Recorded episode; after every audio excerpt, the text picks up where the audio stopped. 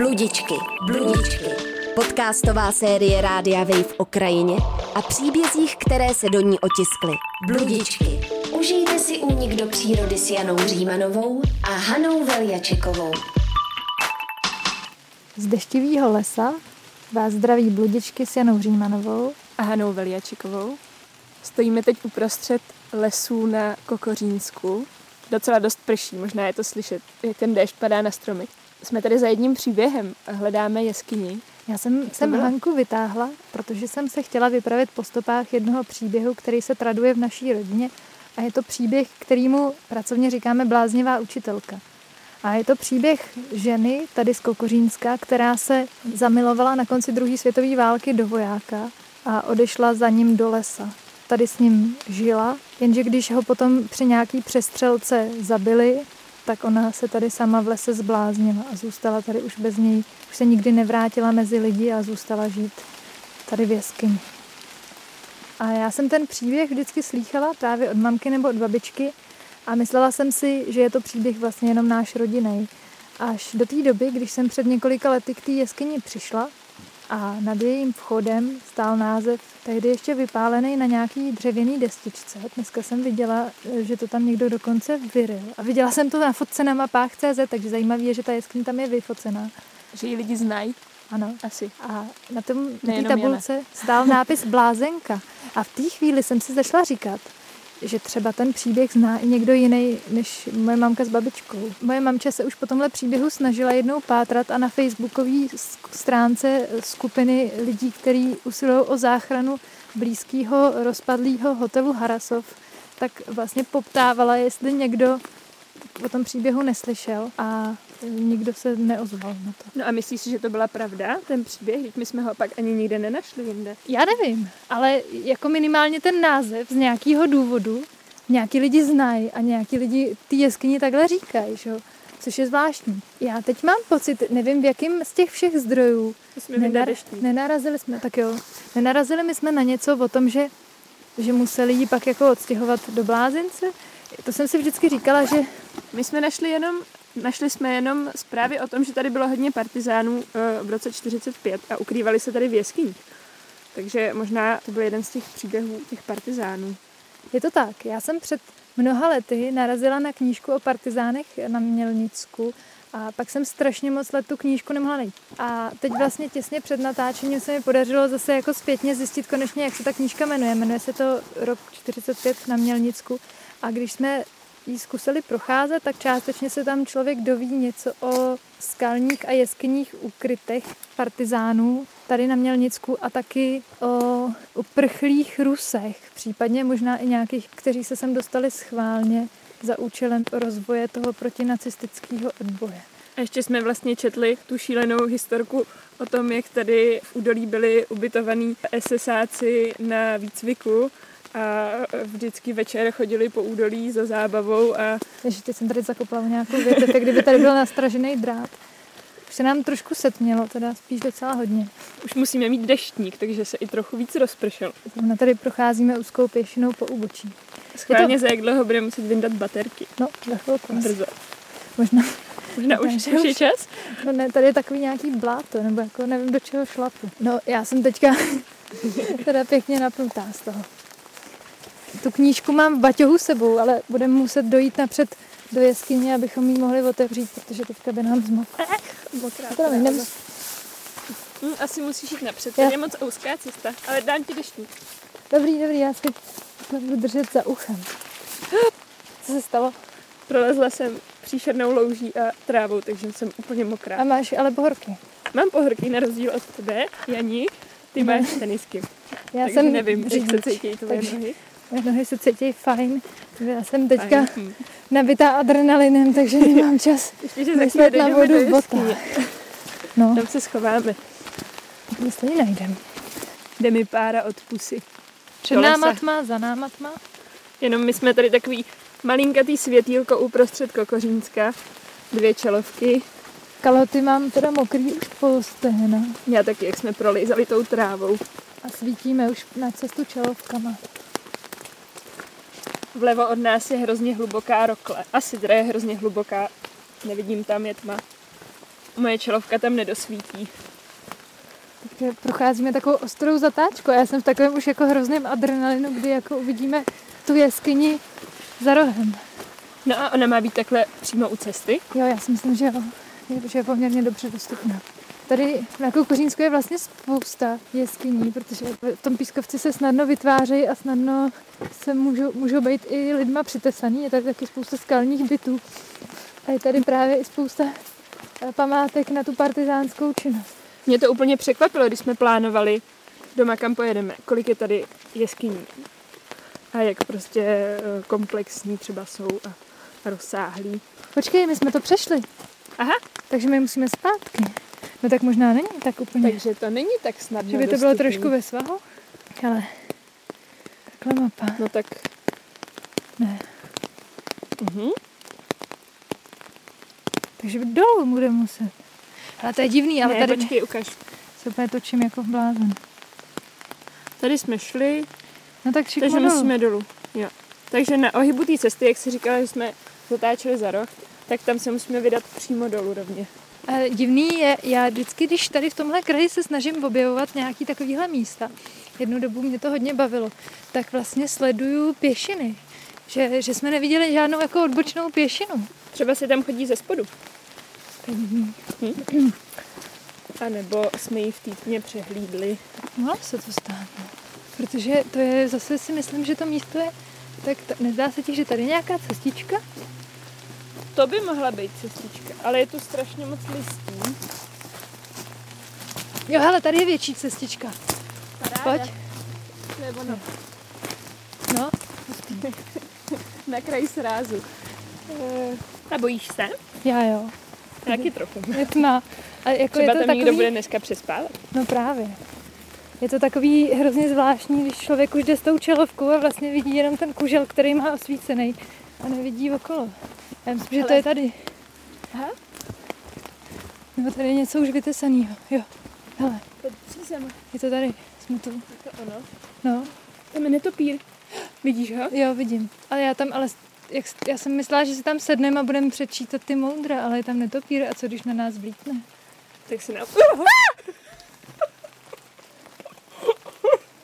Ty brdě. A velikánský pavouk a velikánská pavučina tady v tom vchodu. Ale tak myslíš, že tam byl jenom jeden? Ten netopír mi právě prolít kolem hlavy. Fuj, a je tam nějaký veliký kus igelitu. No ty brdě. Tak jdem dovnitř. Jsou tu dvě postele. Ah. Ale je tady sucho a pánvička. A v okně je stará mříž. Je tu stará konev na vodu. Zbytek svíčky. Takový dvě pryčny. Ty máš ani pootevřený batoh, ale to nevadí. A velikánský pavouk na stěně. Kde je pavouk? Tamhle, naproti. Hele, a nějaký peníze. Pár korun je tady položených. Myslíš, že tu někdo bydlí? Hmm. To si asi někdo zařídil. Tak když si Je teď... to velký asi jako podsadový stan. No to ne, to je větší. Větší. Já nevím, jestli vy máte na táboře nějaký super luxusní stan. My máme týpka. takže No dobře, tak jako to chápu, že nemáš představu. Nemám představu.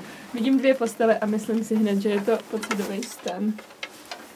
Když jsme hledali nějaký stopy příběhu bláznivé učitelky a četli jsme s Hankou tu knížku, já se teda omlouvám, že jsem to na začátku řekla špatně, je to květen 1945 na Mělnicku, eh, Tomáš Jakl, Dalibor Státník jsou autoři. A v téhle knížce teda je možný najít pár zmínek o těch eh, skalních partizánských úkrytech a mimo jiný tady citujou eh, pamětníka je křičku. Jo, Tak bych to nejen přečetla jakoby úryvek, jako o, o úkrytu vlastně, kde se schovávali i nějaký ty ruský utečenci. Kryt sám byl útulný, zcela ve skále vytesaný a s dobře maskovaným vchodem, malým okénkem přímo nad půdeckou roklí, na jejich obrácení.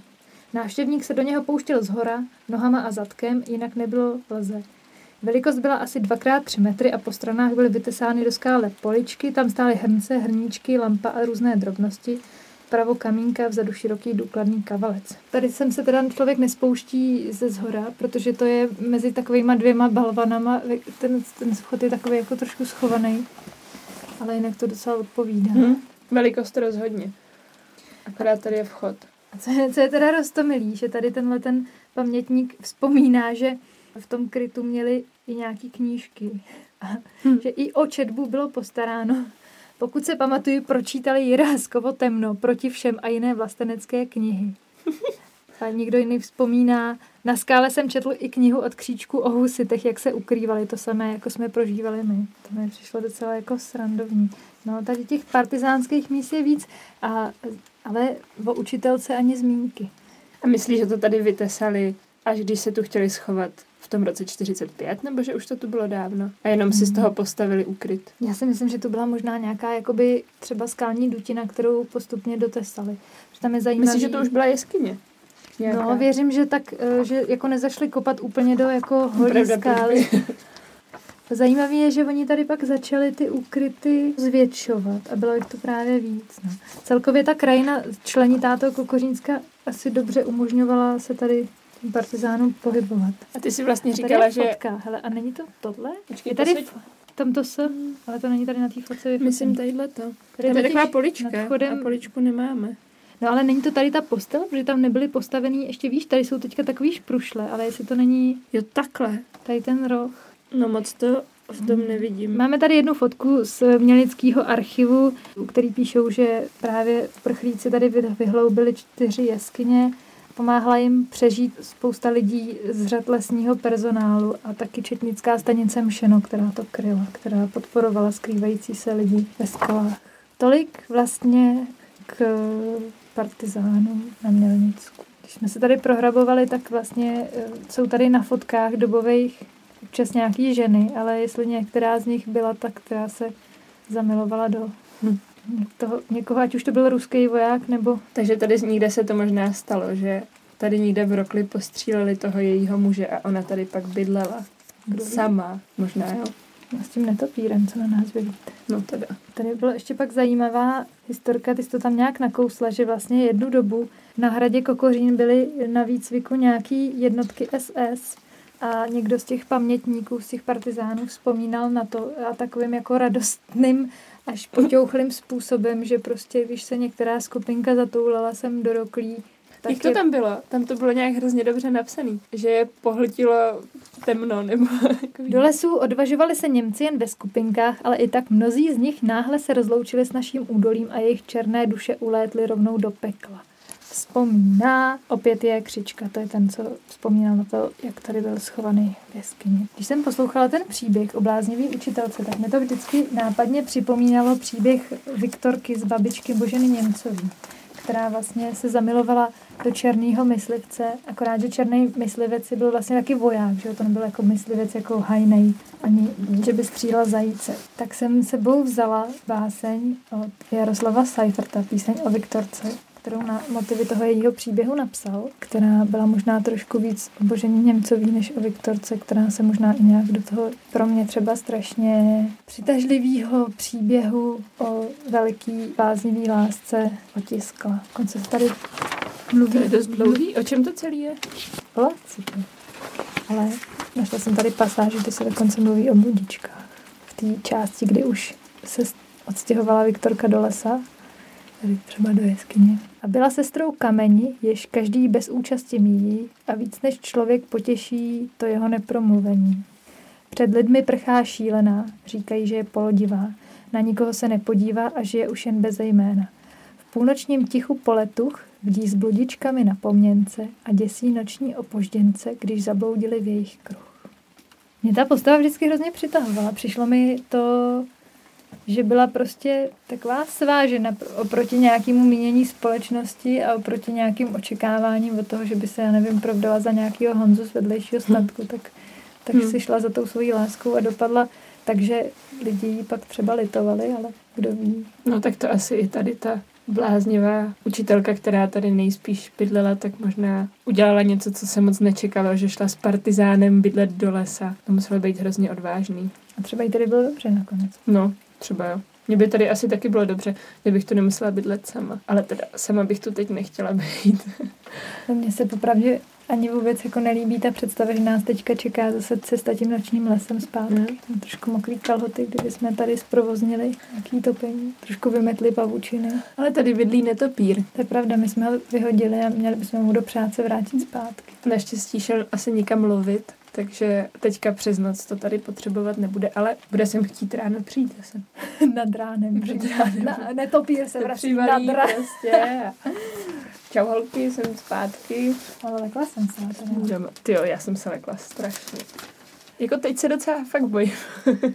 Teď je pravda, že my jsme se báli do jeskyně, teď jsme v jeskyni, tady už jsme se vlastně zabydleli, tady už jako jsme Už si to- všechno, naše baterky dosvítějí do všech rohů, takže o pavoukách už víme, netopír je Spočítali pryč. jsme pavouky A teď nás naopak čeká ta tma venku. a tam nevíme, co je. Jestli tam třeba mezi tím nikdo nepřišel. Venku pořád prší. Bludičky, bludičky. Podcastová série Rádia Wave o krajině a příbězích, které se do ní otiskly. Bludičky. Poslouchejte na rádiu Wave, v aplikaci Můj rozhlas, anebo se přihlaste k odběru na wave.cz lomeno podcasty.